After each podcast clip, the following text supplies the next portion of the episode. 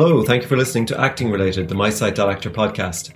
I am Frank Prendergast, and I am so excited about this month's podcast guest, Tom Kibbe. Tom has an unbelievable CV in the industry, having worked as an actor, director, producer, artistic director of a theatre, casting director, and now he lives in Cork and works as an acting coach.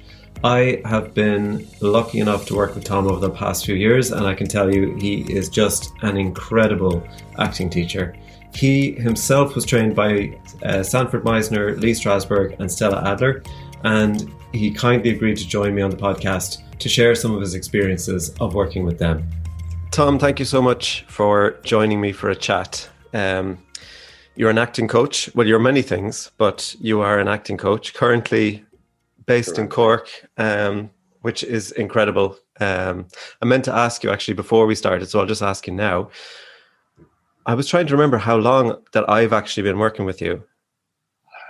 We must have started the beginning of 2015, like January. Right. Because I, I put the the end of 2014 is when I was putting things together. Right. And I don't think I met you separately, and that's how you joined the class. Yeah. That was January of 2015. And I so I don't know. I actually don't know if I've ever told you this, but um, because I got a call from Jer Fitzgibbon, who I think was probably head of theatre and drama studies at the time, and yeah, Jer knew that I was um, exploring Meisner at the time.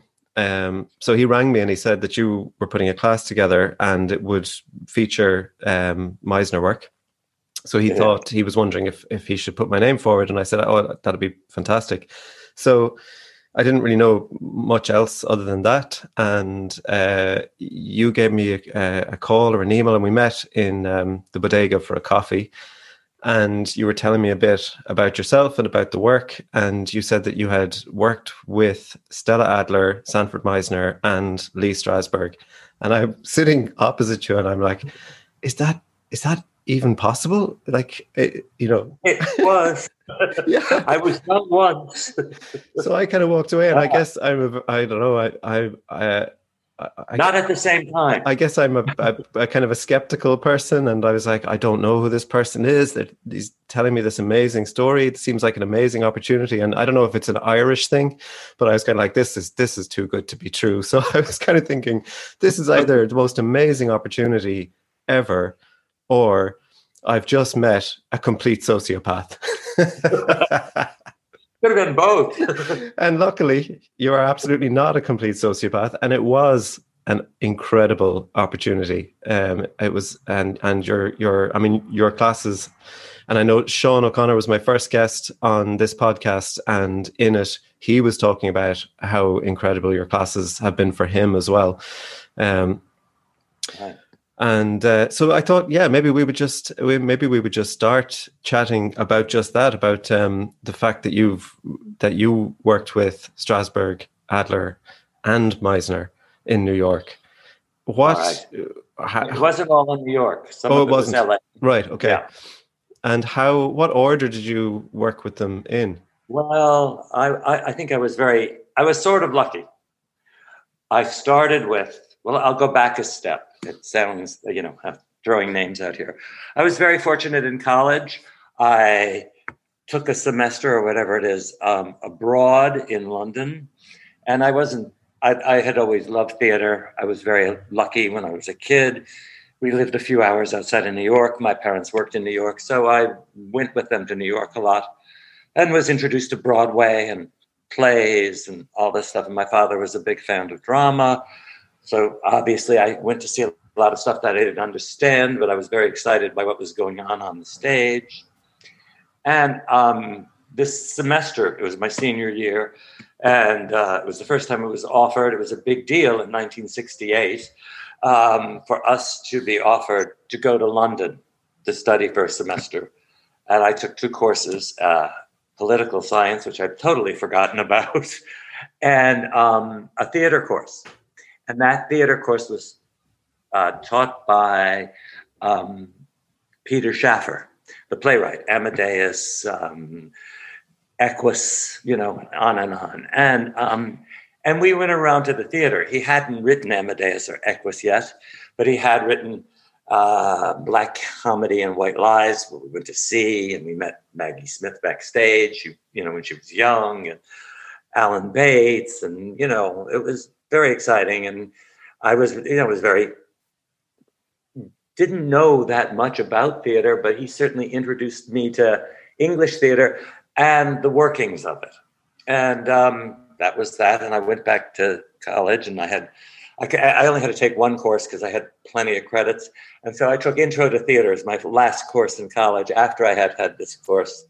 And um, after that, I was lucky enough to move to New York and get a job teaching, not acting. I was teaching earth science and physics in a good day school in New York. Right. And bumped into Peter on the street. And I went, he said, You used to ride horses, didn't you? Or you ride horses? I said, Yeah, yeah. He said, I'm writing this play about horses, but I don't want to talk to theater people about it. I, I would like to talk to some horse people because I want to make sure the terms I'm using are correct because I'm doing this completely through my imagination. I don't want to be looking things up. It's an article I read that about a boy who blinded these horses. Amazing. And Equus. Yeah, yeah. and so I would read, or he would give me just sections where he was using equestrian terminology. And I say, yeah, that's right. That could happen. No, no, no, that's wrong. You can't say that. That, that would not happen. And in our conversation, he recommended that I go to the neighborhood playhouse because I had such an interest. And that's where Sandy Meisner was. Right. So I did. And it was great. You know, we had a, the, you know, we had, I ended up having Meisner twice a day. I mean, his associates were there, like uh, Bill Alderson, Bill Esper, Sydney Pollack and Sidney Lumet, and those guys had already left and gone to Hollywood. Um, and I was very lucky. And he quite quickly, after a few months, uh, also Vietnam was going on. So I had a lot of other issues going on in my life, being an American at that point in time. Uh, he asked me and invited me to join his private professional classes away from the Playhouse, which I did in complete terror, not knowing why. You know, I was young. I was not a professional. There were people from Broadway, people who'd done movies, all this stuff in this class. And I went and I started, and that that sort of started it all. And then um, I finished his two-year program in the private professional classes and the Playhouse. Met a friend that was doing something out in LA, working on a film and a good friend from college, she said, "Come out, visit, come out, visit." So I did, and I went out and visited, and ended up like a lot of people, I was staying there for you know thirty years or twenty five years. Right. And then I went to Meisner had, had given me a name of his associate out there, Charles Conrad, and I went to his classes, and they were full of a lot of television and film people. And I very quickly was in his advanced class, and then he asked me to start teaching, and hence I was teaching for him for a couple of years, and then I went out on my own. Right. And once I went out on my own, I said I need the other points of view, and then I went and studied with Lee Strasberg, uh, which was very difficult. He's not easy.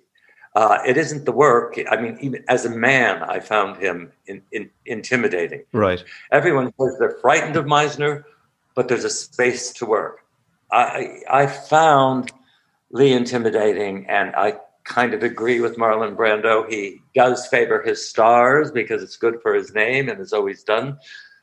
Brando was much cruder than that about him, but um, and I did that, and I, I think, you know, and I did I read, learn a lot. But go ahead. Did I, I did I read somewhere uh, and I might be misattributing this quote, but I think I read somewhere that Meisner said of Strasberg that he took the people who he could see had phenomenal talent, put them through his school, and claimed that the talent was a result of his teaching. Whereas Meisner claimed that he could take anyone in and allow them to discover their talent. Well, that's basically how they work. They did do that. And I'm sure Strasberg, you know, did take people who weren't of names, but like like Brando said, he if a if a jackass was a star, he'd take him in and claim him, you know, as one of the, the method, you know, and like he, Brando would always say, "Stella is my mother." In, in fact, he wouldn't go to the uh, actor's studio often at all when Strasberg was moderating. He waited for Elia Kazan or one of those who he ended up doing all the movies. Right. So I found him intimidating and kind to stars, like Sally Field was in my class, and he liked her very much. Right. but um, I did take things away from him. I was also at the period where he what had moved away or was moving away from affective memory and emotional recall, and really concentrating much more on sense memory, sense stuff, um, and not as much digging into your own personal psychology, which of course is what Stella, Adler, and Meisner were completely against back in the group theater. Why they divided? Right. They they both said it's your imagination. You know, Meisner says you don't want to bring up that dead brother, which he had, and he spent years in therapy about Right. over and over and over again. And that is removed. It isn't as specific as, however, what is written, because you're going to respond very strongly to those kind of memories if you do an emotional recall the way Strasberg did. And I've done them, you know, without a doubt. And but it seems it isn't like a personalization. Sometimes we're seeing something and all of a sudden, like in a dream, it feels very personal, but then we realize that it isn't. It is personal. It is about your personal baggage, you know, when you're doing an emotional recall or, you know, an affective memory. It's your memory. So it isn't the imagination. Then I went to Adler afterwards and I felt really good. And before Because- and before we talk about Stella, can we just because you mentioned that people were you mentioned that you found Strasberg intimidating, but that people were also afraid of Meisner, but that there was room to work. I think you said, but why were people afraid of Meisner, or what? How did, how was that kind of relationship?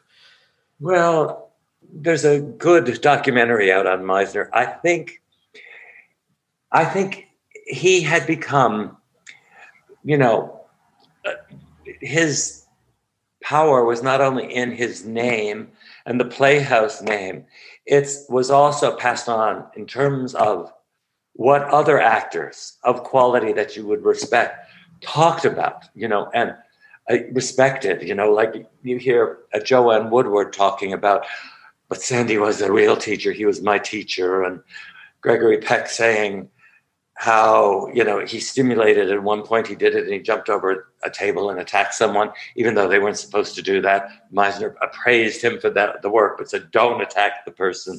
And Meisner, Meisner's work, I think it's the work itself in that the exercises become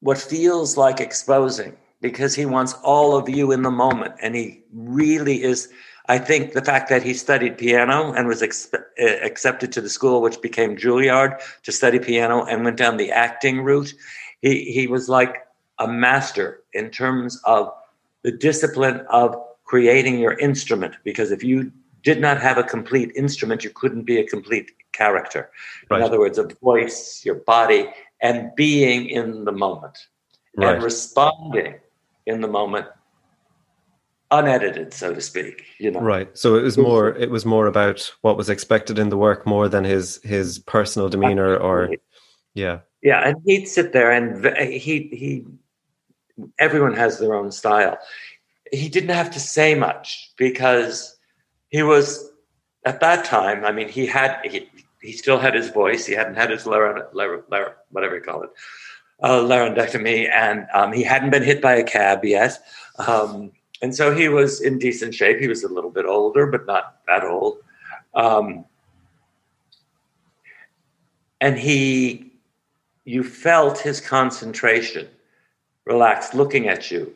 And so he had the ability because of so many years of experience he didn't have to say many words. But looking back at it now because that was a long time ago and i've been doing this for now 50 years um, i can see he was very clever in partnering people in the beginning certain kinds of exercises actually to go into their strengths first to build up their confidence do you understand and then so they would take chances and try different kinds of things Right. so um, you know when you're in the class you're just like okay i'm next or whatever you have to do Right. but it you know it's been a long time but i still Yeah. have very vivid memories of the experiences and Sure. i not only see I can feel them And so and same with Strasberg. I, uh, both positive and the ones that scared the hell out of me. Sure. And his relaxation exercise, when he would grab your jaw to shake it, I'd be completely relaxed. And as he came closer to me, I could feel my jaw tightening and tightening and tightening. you know. And and so, um, how long did you spend with um, uh, Strasberg then before? Well, that was on and off with Strasberg and some of his teachers too, because I became an observer at the Actors Studio in LA and here too. So um, I think Meisner was a good three years. Strasberg was like two, two years, and then the observation of the studio. Now, he did not necessarily monitor the studio all the time. Sometimes it was Ellen Burstyn, it was sure. different people. Sure. Um, and I did not wish to audition for it, to be a member. I was happy to go and hear. Because don't forget, Strasberg's classes and the actor's studio are two different things. The actor's studio is a was a group of people from all the different teachers, you know, right? From Meisner, Adler, um, God, I forgot who John Cassavetes, Chekhov. I mean, all different kinds of people came, and it was about the actors. So there was it was a very specific how the questioning and and what the actors the actors led it, and the moderator had a final comment or suggestion. That was all. Right, right. That was basically all. And so, and so, then you you also started working with um, Stella Adler. Yeah, that was a treat. right. because I was older already. I at this point in time, I was teaching my own classes and actually starting up my own theater. You know, that I was working on with a few other people. Right. And um, I said, "Oh, I've got to go to Stella now. I've got to do. I've got to complete the trio." and um, and the best thing about her was how she presented herself. And it was a complete other energy than Meisner in Strasberg. She would walk on the stage because it was always in a theater that we had our classes in the Beale stage. She'd come in usually on the stage, not from somewhere else, dressed really well, her hair coiffed perfectly, incredible costume jewelry. And sometimes she'd stop and look, go, was that a good entrance? And then go continue on. Sit at her desk, and she had her assistant there and her glasses. And sometimes she'd be very looking over her glasses, you know, pointing at you. Who do you think you are coming into this classroom dressed like that? You have no self respect. So I have no respect for you. Get out. she would you know, do things like, you know, that. But then she'd turn around and she'd sit there and go, I'm an actress and I've started, I think it was either two or four, when my father Luther held me up on stage to rapturous applause. And um, she was just this grand diva. Right. But she'd turn around and go, Who are you? And some girl would say, Oh, I'm Cindy and I'm from some town in Ohio. And she goes, Cindy from Ohio and you expect to be a star? What's Cindy, Ohio have to offer?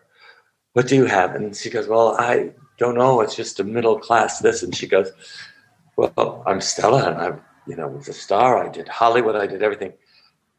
She goes, But in reality, and then she turned with her Jewish accent. Go, I'm abroad from Odessa, so what's the difference? right. right. she go, if this broad from Odessa can do it, yes, I had the family. You've got an imagination like everyone else. Sandy from Ohio, you can do it too. So she was very encouraging. Right. And then she'd, when she'd criticize, it would seem like she was coming at you with a hatchet, but it was always positive. You know, like, how dare you not know this? You know what I mean? And all of a sudden, by God, you would know that history, you know. How can you be saying that monologue? You're talking about a passage from the Bible and you've read it once or twice and you don't even have the Bible that that priest would have or have gone shopping for it and look at it, look at who gave it to you. So she would go through and she was brilliant at, like Meisner was brilliant at getting you in the moment right. and his work. Stella was really brilliant at the, getting the simplicity getting to simplistic, simplistic simplicity of how to create a character within the imaginary circumstances of a text. Brilliant. Right. And of course, her incredible knowledge of all the great authors, American, all of them, Chekhov, Shakespeare. I mean, you know, um, and and her her books on that I recommend. I mean, her knowledge of all the great authors from the past when they wrote, as she would call it, big plays, epic plays, mm. universal plays, plays that would be done over and over because their message or what the author was saying well, I'm sure. Yeah, I'm yeah. sure. I'm sure she would have given out to me in her class because I started to read her book, but it became a giant undertaking because I, I don't even remember the name of it. But her book on the the great American classics, but it became you, such a giant undertaking because I'm not familiar with them, so I had to go starting to read the texts and then read her chapter yeah, on it, and so I actually gave up. yeah, no, it's yeah, like she'll go through Miller and O'Neill and Albee, and I don't know who else is in the book. But yeah, it's good to have known at least or have read a lot of the plays. Yeah. Where we talk them. And then people would do scenes from them, you know, in her scene class. Right. You know, and she talked about size and scale. I mean, like, I mean, like she said, what's the difference between Brando and De Niro, who were both students of hers? And she said, Brando can play a king. I don't think De Niro can. Right. In other words, in terms of the scale. And of course, we've seen Brando try to do Julius Caesar and things like that, where I, you know, and he was playing a king in The Godfather. You know, that sure. gravitas there. So, you know, he said, and she said, does that make anyone better than other? It's just what the different person's gifts are. And, and an actor knowing what is necessary for them to do a given script. Right. Yeah. Or text. Yeah. And you, so you said working with um, working with with Stella Adler was a treat. Does that mean that she would have like was she your favorite of the three? No, Sandy was definitely because Sandy right. was mine. My I started with him. Right. I worked for his associate. He was kind to me. He actually he actually contacted Sydney Pollack and Mark Rydell in LA when I went out there for them to meet me. You know, I, you know, he couldn't have been kinder.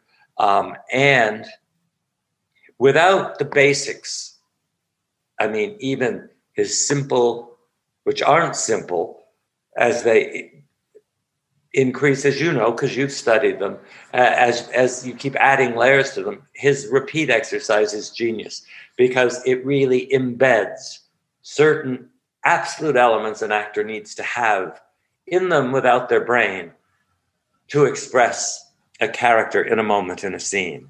And so his, his, his, him being the master was sort of like the ballet person with the stick, plie, releve, plie, releve, again and again. I, I, I think Meisner was a true teacher that way. Stella opened up our minds and she oh, or when i say minds our imaginations. And she encouraged through whether it be research and life or whatever and what's in there how big and how much of an imagination we are given as human beings. And that is a gift right. that we that that artists have. And it should be not taken for granted. Right. You know and and she was a taskmaster too about simplicity, directness, how to enable your imagination to work at its fullest. And you you mentioned a few so, things a minute ago already, but she made you smile. You know, she always made you smile. Right, right. And you you mentioned a couple of things earlier, I think. But what would your what would your biggest takeaway from Lee Strasberg be then? Um, detail. Right that sometimes we'll skip the tiniest detail, such as atmosphere from our senses, which can really change a scene. It's sort of like that. I don't know, everyone's probably heard the story of Katharine Hepburn talking to Anthony Hopkins in Lion in Winter. And they were doing their scene out on some turret of a castle. And Anthony Hopkins doing it. And Katharine Hepburn came up to him and said, Darling, darling, I know you're a great stage actor. But she said, Will you look around you and just let this do the work? Meaning, Stella would always say, You must let your environment, if it's a set or whatever, pass through your imagination and stimulate your imagination. And Strasberg made you aware through your senses and everything of specific detail, precise, precise, precise. Although some of his work and I agree with Stella and Sandy, would especially with younger actors, would bring them back onto themselves and not keep their concentration outside of themselves, in their imagination, and on their scene partner or partners. Right. Yeah. Yeah. And so I mentioned at the start that I mean you you are many things in terms of like your your you're director, producer. You've been the artistic director of a theater. You've been a casting director. Um, and as I said, we're lucky enough to have you uh, currently as an acting coach uh, in Cork, which has been incredible. Another um, recent guest of mine on the podcast, uh, John McCarthy. I remember meeting John McCarthy for coffee bef- long before I met you, and we were just talking about acting and about what it was. And I was saying to him, I know at the time, I was saying, you know, I know the types of performances that I enjoy. And so that's what I want to be able to do but I have no idea of how they are crafted or how, you know, what, what, what is that skill set? How do you get there? And I think, you know, Meisner, um, I discovered Meisner and that got me a, uh, definitely got me as uh, much, much closer to what I was looking for. Um, but it's your classes have had the biggest impact on feeling like I can actually construct the type of performance that I want to. Um, so maybe, yeah, maybe if you could just tell people a little bit about about how you approach um, giving that to to people like me. Well, yeah, I'm lucky. I'm very fortunate that I, I, I come from the background of the great masters that I worked with. I was really lucky, and then um, the the other perspectives also help that.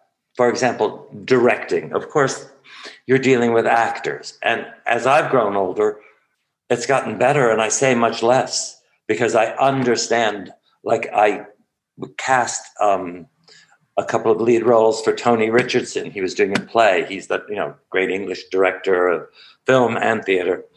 And he just turned to me one time we were talking about it. He said, when we we're casting, he said, you know, when you're directing a play, there's a point in time when you have to give the play to the actors.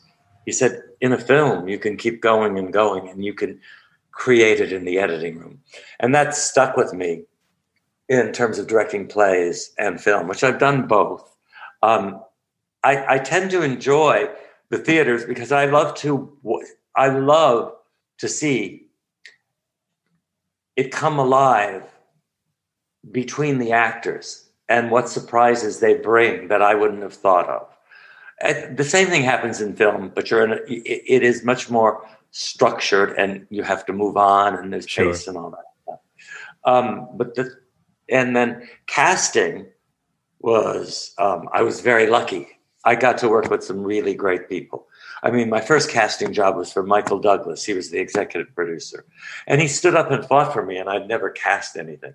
He wanted new unknowns from New York and LA, and he knew he heard through people, friends, that I was connected to all these people, which I was connected to a lot of them. And I brought some in, and the directors in the studios were a little, oh, oh. He goes, he had just won all those awards for Cuckoo's Nest, so he had a bit of power. And this was not these expensive, these were wasn't a big, expensive chance they were taking. And so um, yeah, because he stood up for me and my some of the choices. Um, I, I, I, I learned about how that system works and how other people are choosing or looking at acting, not just actors, acting teachers, experts, people who are experts in other fields. Mm-hmm. You know what I mean? Some yeah. directors are technical, some directors are actors, directors, and some directors, like when you were talking earlier, I want that kind of performance, but I don't know quite how to do it. In other words, like I cast a lot for George Romero, the horror film um, director, uh, you know, Night of the Living Dead and all of those. And he wanted those kind of performances. He didn't know because he knew all, he really knew all about the camera and was very definite about what horror films should be and should not be, and and what kind of performances needed to be in them. Um, and so he was strong enough that there wasn't resistance; there was collaboration. Same thing with Michael, collaboration. And then I worked for Curtis Hanson, And he just always laughed. He would say, What are you going to bring me this time? Curtis sadly passed away um, in the middle of a shoot. But, you know, I did his first couple of movies and he ended up doing LA Confidential, Eight and a Half Mile. And um, so in my casting career, what I got to see was what studios, producers, and different kinds of directors. Like I was working for a director who was coming out of TV, and this was a big deal in those days to do a feature. Moving from television to film was a, a huge step. Right. Now it's very fluid. And um, he was very afraid and kept pushing for names. And producer, Michael in this case, said it's going to work better without a lot of names because that's what they're just going to see because it's a small movie. We need fresh people. You can have a name or something to help, you know, sell it, but we need people that they haven't seen so they can see them sort of for the first time in this very specific circumstance. You know what I mean? Right. You know, which wasn't a big, you know, spectacular kind of movie. He kind of did that with Cuckoo's Nest. You, you know, bringing, I mean, you know, Jack Nicholson was probably the biggest name, and he wasn't that big then. Right. You know, all the rest of them you probably hadn't heard of or seen. So, um, yeah, that was that. And running a theater for 20 years and being artistic director, mm-hmm. you learn about bottom line. You learn about, I've got to pay these lovely people who come in every night and clean this theater so another show can go on tomorrow.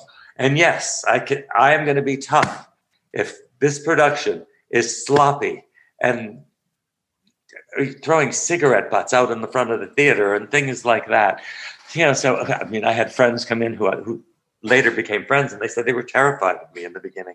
I went, "What? Did you have a reputation of being very tough?" And it, I, I guess I was, but I stood up for the theater and I was actually wanting their production to be lifted as high as it could be. And and I had one of the probably, if not the most, one of the top two most successful small theaters. And you know, from John mm-hmm. Cassavetes working there to I mean Michelle Pfeiffer, you know, they were, you know, all different people there. So I got to really observe and be right next to watching a lot of these great directors work great actresses like Gena Rowlands, watch her create a role of a woman who was losing her mind. I mean, in front of you. Uh, that's a gift, you know. Um, yeah. So, the, but the other thing that's a gift too is, you know, I think there's something to be said for commercial theater and theaters that have to pay bills and realize they're taking care of people and people's lives and all the people that make a theater work. And that you know especially when you don't have a government that you can reach to and just get money. But when i produced and i produced stuff away from that theater. I produced at the irish arts center in new york at my theater and in dublin.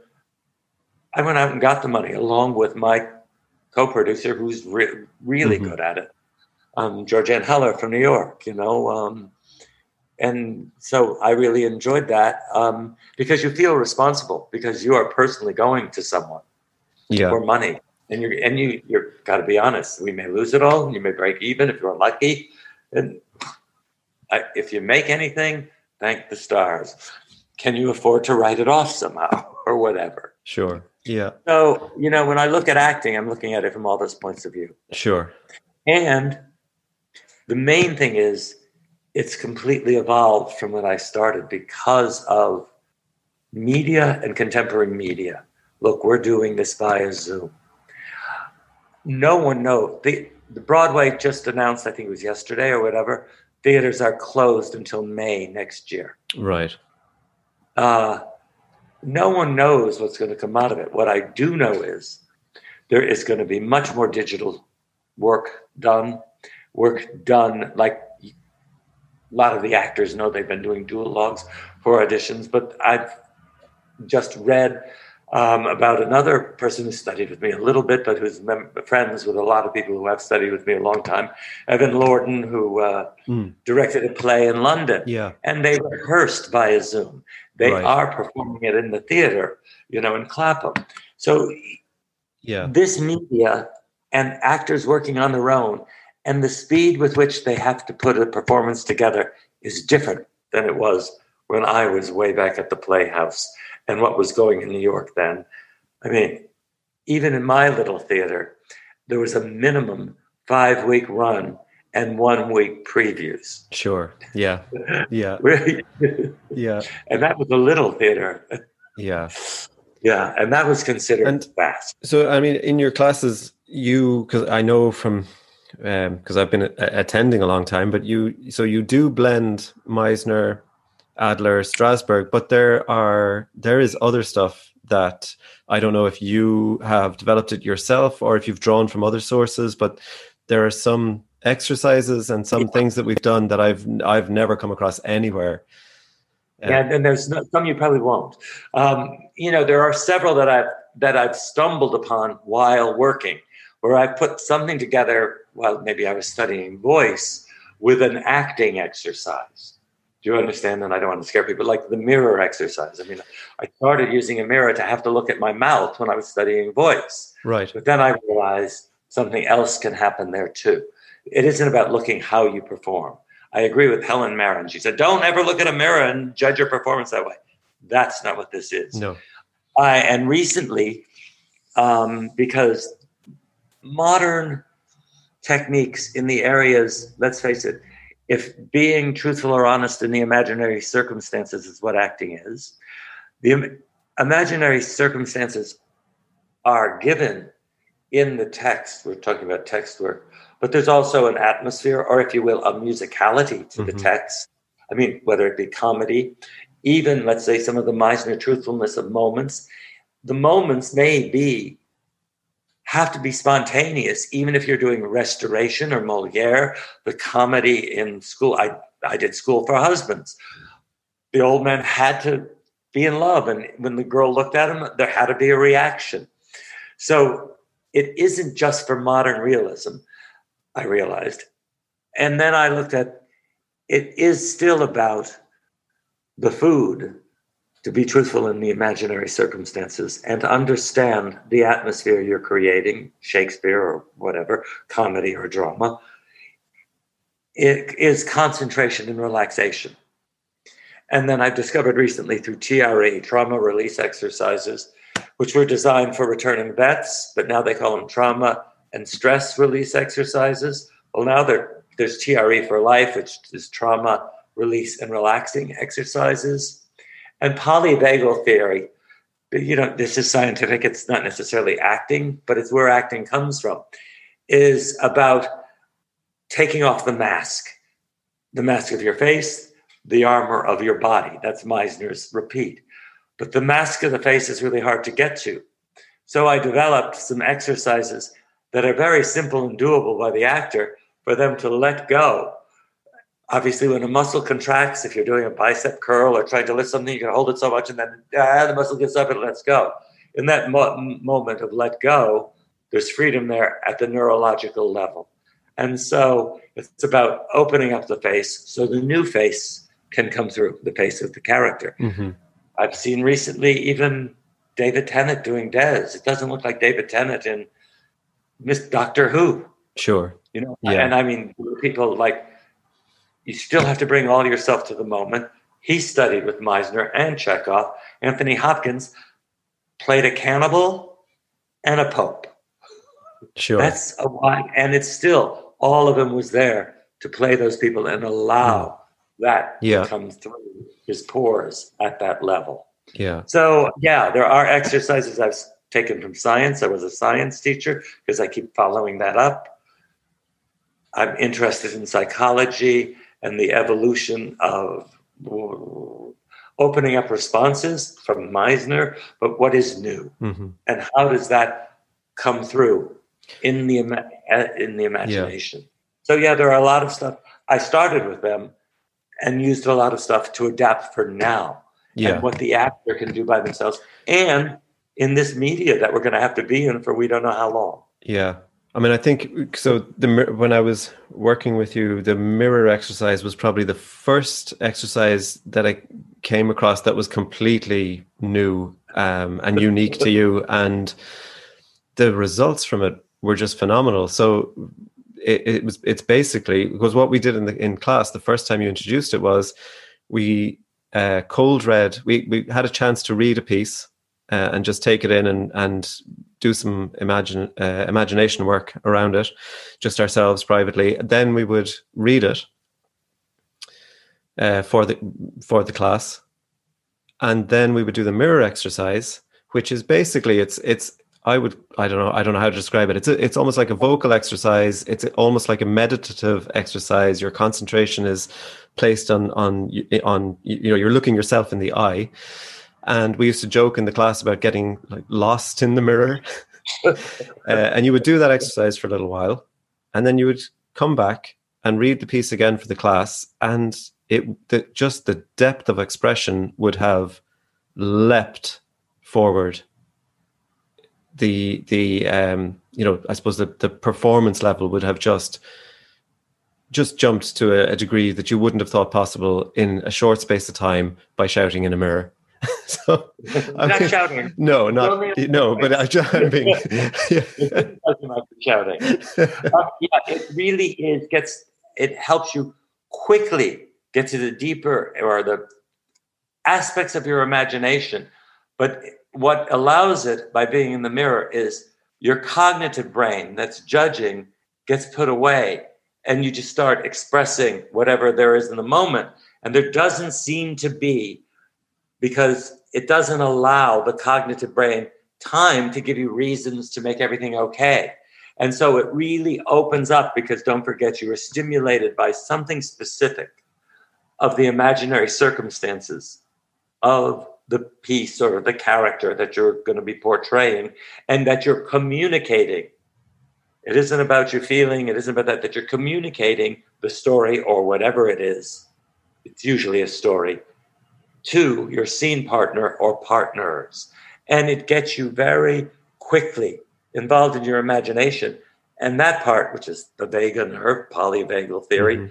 that part of your brain is where the talent and the imagination is and it's stronger or it can outshout, not even outshout, it just outpowers. It lets it lets your cognitive brain and the voice in the back of your head just relax and let the other stuff take over. Just let your talent speak, not and not be there. Sure. So strongly telling you right, wrong, do this, do that. Do you understand? And it just does that. There's a doctor in Italy at the University of Umbria who has studied this I'm not a science, scientist. I'm not going into it to try to explain why it does that. It does that. It makes me think sure. of Alice looking glass. I wonder if he was looking through a mirror then. Sure. You know, yeah. because it goes kind of wild for people when they're there. And sometimes they see nothing. It doesn't matter. Sure. Yeah. Interesting. Yeah. Just as the polyvagal are and the TRE, you know, which are new and fast. Yeah. And easy for the individual to do by themselves to prepare and get there quickly. Yeah. And so, um, yeah, when when when lockdown happened, you were obviously you were holding classes. Lockdown meant they couldn't be held anymore, but you had some students at the time who uh, really wanted to keep working, and so you turned to Zoom. And uh, from speaking to you before, uh, you you've said that uh, even even you were quite amazed at not only was Zoom effective to carry on the the um, the work, but it actually surfaced new things that um, uh, that that you couldn't have predicted uh, that were actually incredibly useful. Yeah, um, I found that even though it's visual, people say it's visual well, when you go to the cinema or you're watching something on television, are you not connected to that person and do you not feel things? You're not just seeing them. Mm-hmm. Yes, it, you could close your eyes and hear them and still experience a lot.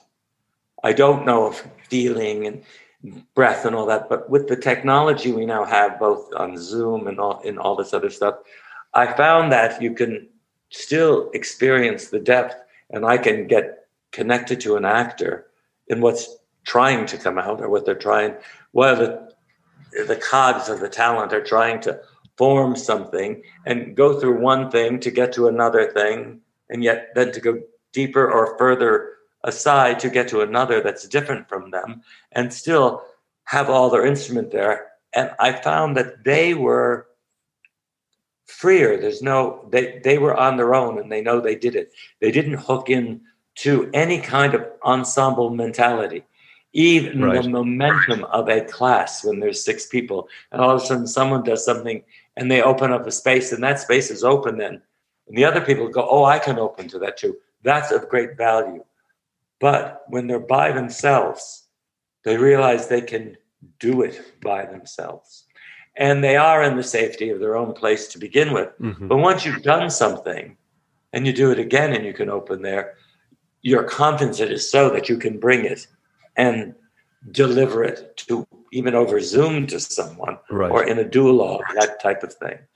And yeah, it worked extremely well. And we did the exercises, the TRE, the mirror, the polyvagal, even repeats. That, that was, you know, right. We, you know that's hard to describe here even with one person but i was another person right you know i was the voice there watching and also i think me not being as present is good.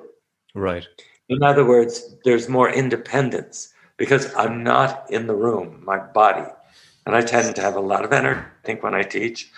You know what i mean? Even when i'm quiet. Sure. So i think a little bit of removal for me me still being able to get everything I need, like watching a great performance on film. Like, you know, I didn't see On the Waterfront as a stage play because it's they tried to do it, but I don't know if it ever got done, you know, but I can still be moved and touched and really get into that those performances from Eva Marie Saint. I mean, their class, their status, the I could have been a contender, the brother relationship, all that is there. It isn't just visual, it's experiential yeah, at all levels. Sure. So yeah. yeah, we did it, and we've been, and it's been very successful for those. Like like I said, like one guy got into RADA. They took 14 people out of 8,000 this year. Wow. Yeah. Yeah. Yeah. You know, um, and we worked on Zoom. His sure. Two Shakespeare and his two modern and a song. And he had never sung. I use song, not about singing, a lot as an exercise but other people have too. That's you know, it's very, it's good for sure, the voice. Sure. Well, we've been chatting for uh, almost an hour, and uh, I would be happy to chat on and on and on. And I think, yeah, we might you might just have to come back and do several more podcasts on different on different topics. Um, but for now, yeah, thank you so much. Thank you so much for coming on. And uh, oh, my pleasure. And, yeah, I, I, would like to be on the other side. and Have you talk about what happened to you in those classes? that would be interesting. You should do a podcast, and I should be able to ask you questions. I, well, what's I, and what's interesting because we had this we had this come up in in in class uh, just before lockdown, where you know when I started, you we were keeping a journal, and I used to write down, and we used to you know discuss. We we always discuss at the end of the class what what people have experienced and when I started, I used to always, you, you know, I would do an exercise and you'd say, well, how was that? And I would give you this analysis. But as the classes went on, I remember in one of the classes before lockdown, I did an exercise and you asked me how I got on and I, I couldn't answer because the rational, it's like you were saying earlier about the, the, the part of your brain where the talent resides just taking over from the logical brain. My logical brain hadn't been present so i couldn't i couldn't say oh here's what happened here's what i think happened x y and z. I could no longer do that. And that is basically exactly for me where i wanted to get to. Now that's what we want. I, now I, you know i want to keep working on it and strengthen it and deepen it. Uh, and i'm not saying oh i've done it now. But just to have come that far for me was yeah incredible. Ah great well, I, it was a pleasure. Uh, I mean, it's been a pleasure working. I mean, that's been one of the best treats or find in Cork, where are uh, the people I've got to work with. The people I've worked with were are great. They are willing, they're brave, they're supportive, they're not judgmental. You know, I mean, you know, I've worked in LA, New York, Dublin, different places, and I've really, what a great group of actors, young and older, you know, more all of yeah, ready, ready to go for. Well, as I said earlier, we've it's been just a, an absolute privilege for us to have you here in Cork and uh, just an absolutely incredible opportunity. So, Tom, thanks a million for uh, for for chatting, and uh, yeah, I will chat to you soon, and I'll see you in class. Thank you very much. I enjoyed it. We'll talk soon. If you want to know more about Tom, you can go to tomkibbe.com. We've been incredibly lucky to have Tom here to ourselves in Cork for the last few years. Uh, but now that he's gone online, he's taking students from the UK, the US, basically wherever you are, you can now work with Tom via Zoom. Thank you as always for listening. Please do subscribe if you haven't already and share this podcast with anyone you think would enjoy it. Connect with me on Twitter at Frankie P. And if you're looking for a quick, easy, and affordable professional actors website, check out www.mysite.actor. Thanks a million. See you next time.